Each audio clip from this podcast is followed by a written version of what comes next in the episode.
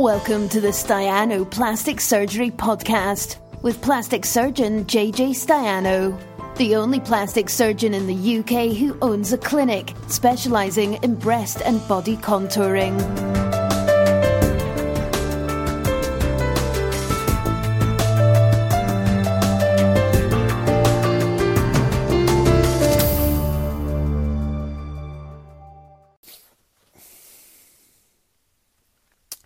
Greetings, live. We're live, I believe we are live. And I have got a list of questions here which I'm going to go through. And um, these are questions that I've been asked throughout the week.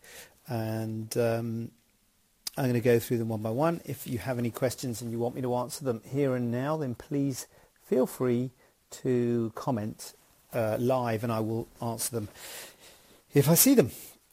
And if I don't, I will answer them uh, when I see them later. So we got a few questions around the polyurethane implant uh, um, topic, uh, rate of capsular contracture versus silicone implants.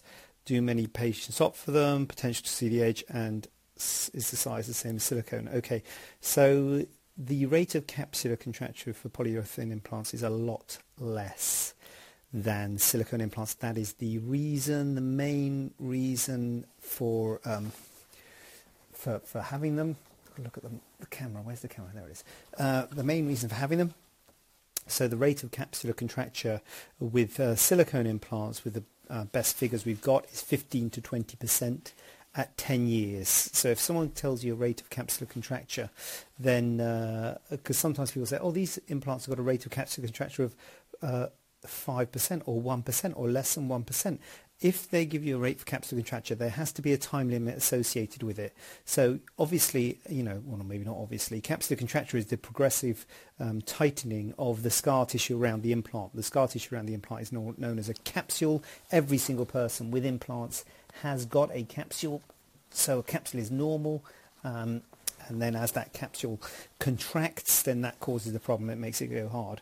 So in the first year or so, no one has a capsular contracture. It's very rare to have a capsular contracture in the uh, in the early stages. It progressively comes over time. So if someone says there's a capsular contracture rate of less than one percent, well, they might be talking about in the first, you know, six months or year after surgery. In which case, every implant has got a capsular contracture rate of less, less than one percent. So yeah, you have to have a time scale associated with it. So uh, silicone implants, you're looking at 15 to 20% capsular contracture rate at 10 years, which means at 10 years, one in five women will have a hard implant, four in five will be fine, and then it goes up 1 to 2% per year. Capsular contracture with polyurethane foam implants is 1% at 15 years. 1 in 100 at 15 years. Much lower rate of capsular contracture, um, which is the good thing about it. Um, one of the bad things about it, the, the question here is about there's a they're a bit controversial, and we go through this in the clinic, and I'll send you details about them. Um, because uh, not none of the big companies like Transform, Harley Medical, um, Hospital Group, and all the big companies, none of them use them. They only use silicone implants. In my view, I think it's good to tell people about them, even if you don't use them. Um, so I think it's good to be informed about them. Uh, uh, but some surgeons uh, don't routinely use them for first-time breast augmentations. We'll only use them for people who've had recurrent capsular contracture. That's how I used to use them. I used to only use them in people who had recurrent capsular contracture. I do use them now in primary cases, um, and I offer them to everybody, but I don't um, push it. Um, um so um, Sorry about that. I don't know if you got that. That was the dog making an entry. Um, I do offer them to everybody, and I use them in about 75% of my cases, 25% silicone, 75% uh, polyurethane. So how many patients opt for them in my practice, but in nationally, probably more silicone implants are used than uh, polyurethane because, I say, not all surgeons will offer them. Um, they are a bit, little bit more difficult to use. Uh, there's a bit of a learning curve with using them.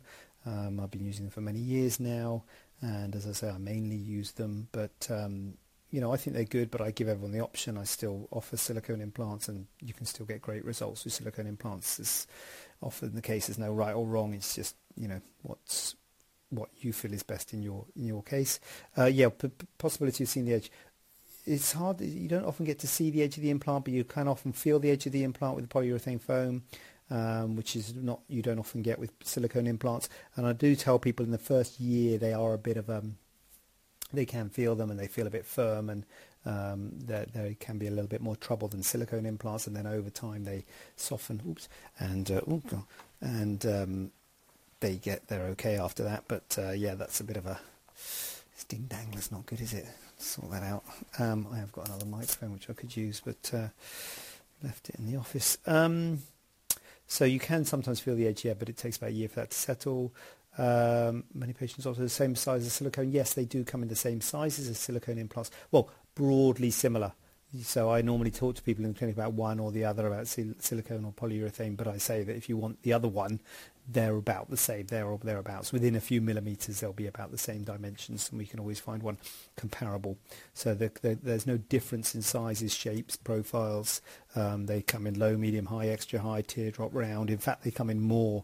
Uh, they come in teardrop with a round base, teardrop with an oblong base in the horizontal in the horizontal direction and oblong in the vertical direction. So they come in actually more shapes and sizes. But anyway, broadly speaking, yeah, they're about the same size and shape. So there we go. Polyurethane question absolutely covered comprehensively. I think you will agree um, with me. Uh, uh, have the celebrity had work done? So this is um, a media request. Sometimes get asked about um, uh, whether patient, uh, people have had uh, something done, looking at before and after photo. These are always difficult questions because they, the, the, certainly when you're talking about breast, they're usually clothed, and it's always difficult to say when people are clothed because underwear and the clothing you wear can change the shape of your breasts. Uh, this particular one was a face, um, and so and the big thing about the face is the makeup. You get a picture before and after uh, with makeup, and the, the, people can look transformed. Um, don't, I don't think it's on anymore. That ten years younger program is it still on? I don't think it's still on. But whenever that was on, I, used to watch that, and that um, that the you know I always thought the huge transformations comes in the hair, in the makeup. The teeth was often a massive transformation, uh, and people can often have quite extensive surgery, but it, but the results are not often sort of wow.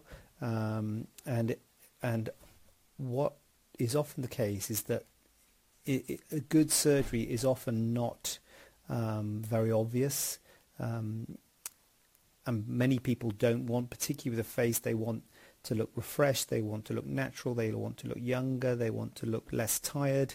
Um, they don't necessarily want to look like what people have got this vision of someone who's had facial surgery or Botox or fillers, you know, injectable treatment. Um, there's an image of what that looks like, but not many people actually want that. Um, and so if it's done well, it often looks quite subtle and look like you haven't had anything done. And so I don't, uh, you know, when, when I get asked these questions, it's often um, I, I, can't say categorically whether someone's had something done because usually in the in the before and after photo, in the after photo they've got makeup on, in the after photo they're smiling, they've got blusher on. So have they had cheek fillers or is it just they're smiling that they've got blusher? Has there, have they had skin resurfacing? Have they had dermabrasion or chemical peel or um, you know some kind of acid peel or laser uh, um, skin resurfacing or have they just got makeup on? Um, it's hard for me to say, and so it's just people looking a bit refreshed and, and a bit younger. So um, that was the one for the um, celebrities out there, um, of which I'm no doubt that there's many um, watching this broadcast. Um, no doubt in my mind about that. So big shout out to the celebrities. Uh, give me a thumbs up, celebrities. As I thought. Good. Yeah, okay. Um, and then um, uplift or implants or both. Massive one. Get this a lot. And this particular case, um, so people often say to me, I, I want implants. Um, I can have implants, please, because I'm happy. I'm happy with my breasts. I've lost volume. I've breastfed. I've lost weight, maybe. Uh, and you say, you know, fine. What's uh, what's your cup size? And they say, oh, I'm a whatever, you know, whatever the back size is, D or E cup. And I say, what size would you like to be? They say, well, I'm happy with the D or E cup or C or whatever the size is. It's just the shape. They're droopy and I want to have them, you know, implants to have them look better. Um, and certainly in this case, I think the shape is a lift. Implants is the size. So if you're happy being a D or an E cup and you don't want to be bigger, I would say forget implants. Um, just have a lift. If you've got enough volume there, get that volume back in the right place, bring it up onto your breast, just have a lift. Don't have implants.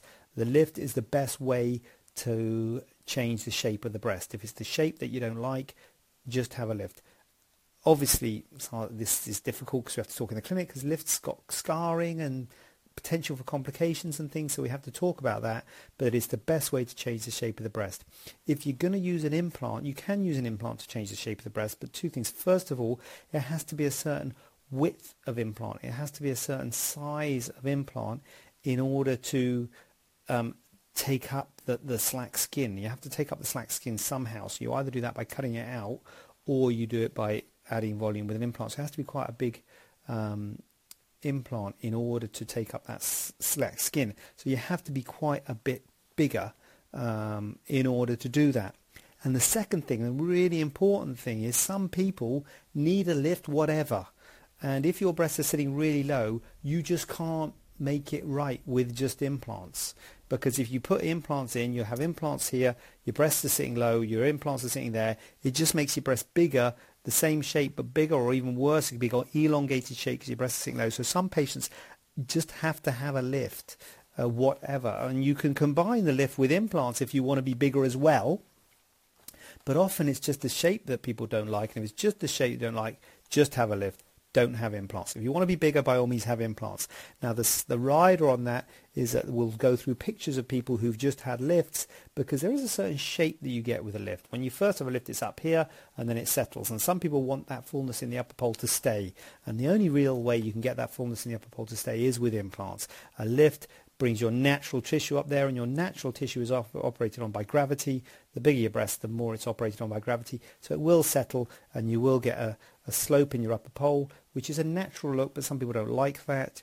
Now that is when, and I'll show you photos of that in the clinic, and that is people out of a bra, remember? In a bra, you can always push them up and do things, but out of a bra, you do get a more natural shape to your uh, breast with a lift. If you want sustained fullness in the upper part of the breast, then that is when implants do come in. And so implants can do that, but personally, I wouldn't particularly advise you have implants just for that bit of stable fullness in your upper part of your breast, because they'd have to be a certain size of implants to, to give the width of the breast. Because obviously, obviously, if they're if they're round implants, the width or the base of the implants round, whether they're round or teardrop in shape. If the base is round, the width is the same as the height, and you need a certain height in order to give that fullness up there. There's no point in putting a small implant in because if it's not high enough, it doesn't give you the fullness, which is the reason you're using the implant in the first place. So it'll have to make the breast a certain size bigger. And so I wouldn't be a certain size. I wouldn't advise having it a certain size bigger unless you wanted it bigger. So if you just if you if you if you're a 30 whatever two or four or whatever the number is E cup or D cup and you're happy being that, but you don't like the shape, just have a lift. Don't have implants. And the other thing about lifts and implants is um, it's quite a big op, a lot of complications. A lot of people don't do it in one op, they stage it.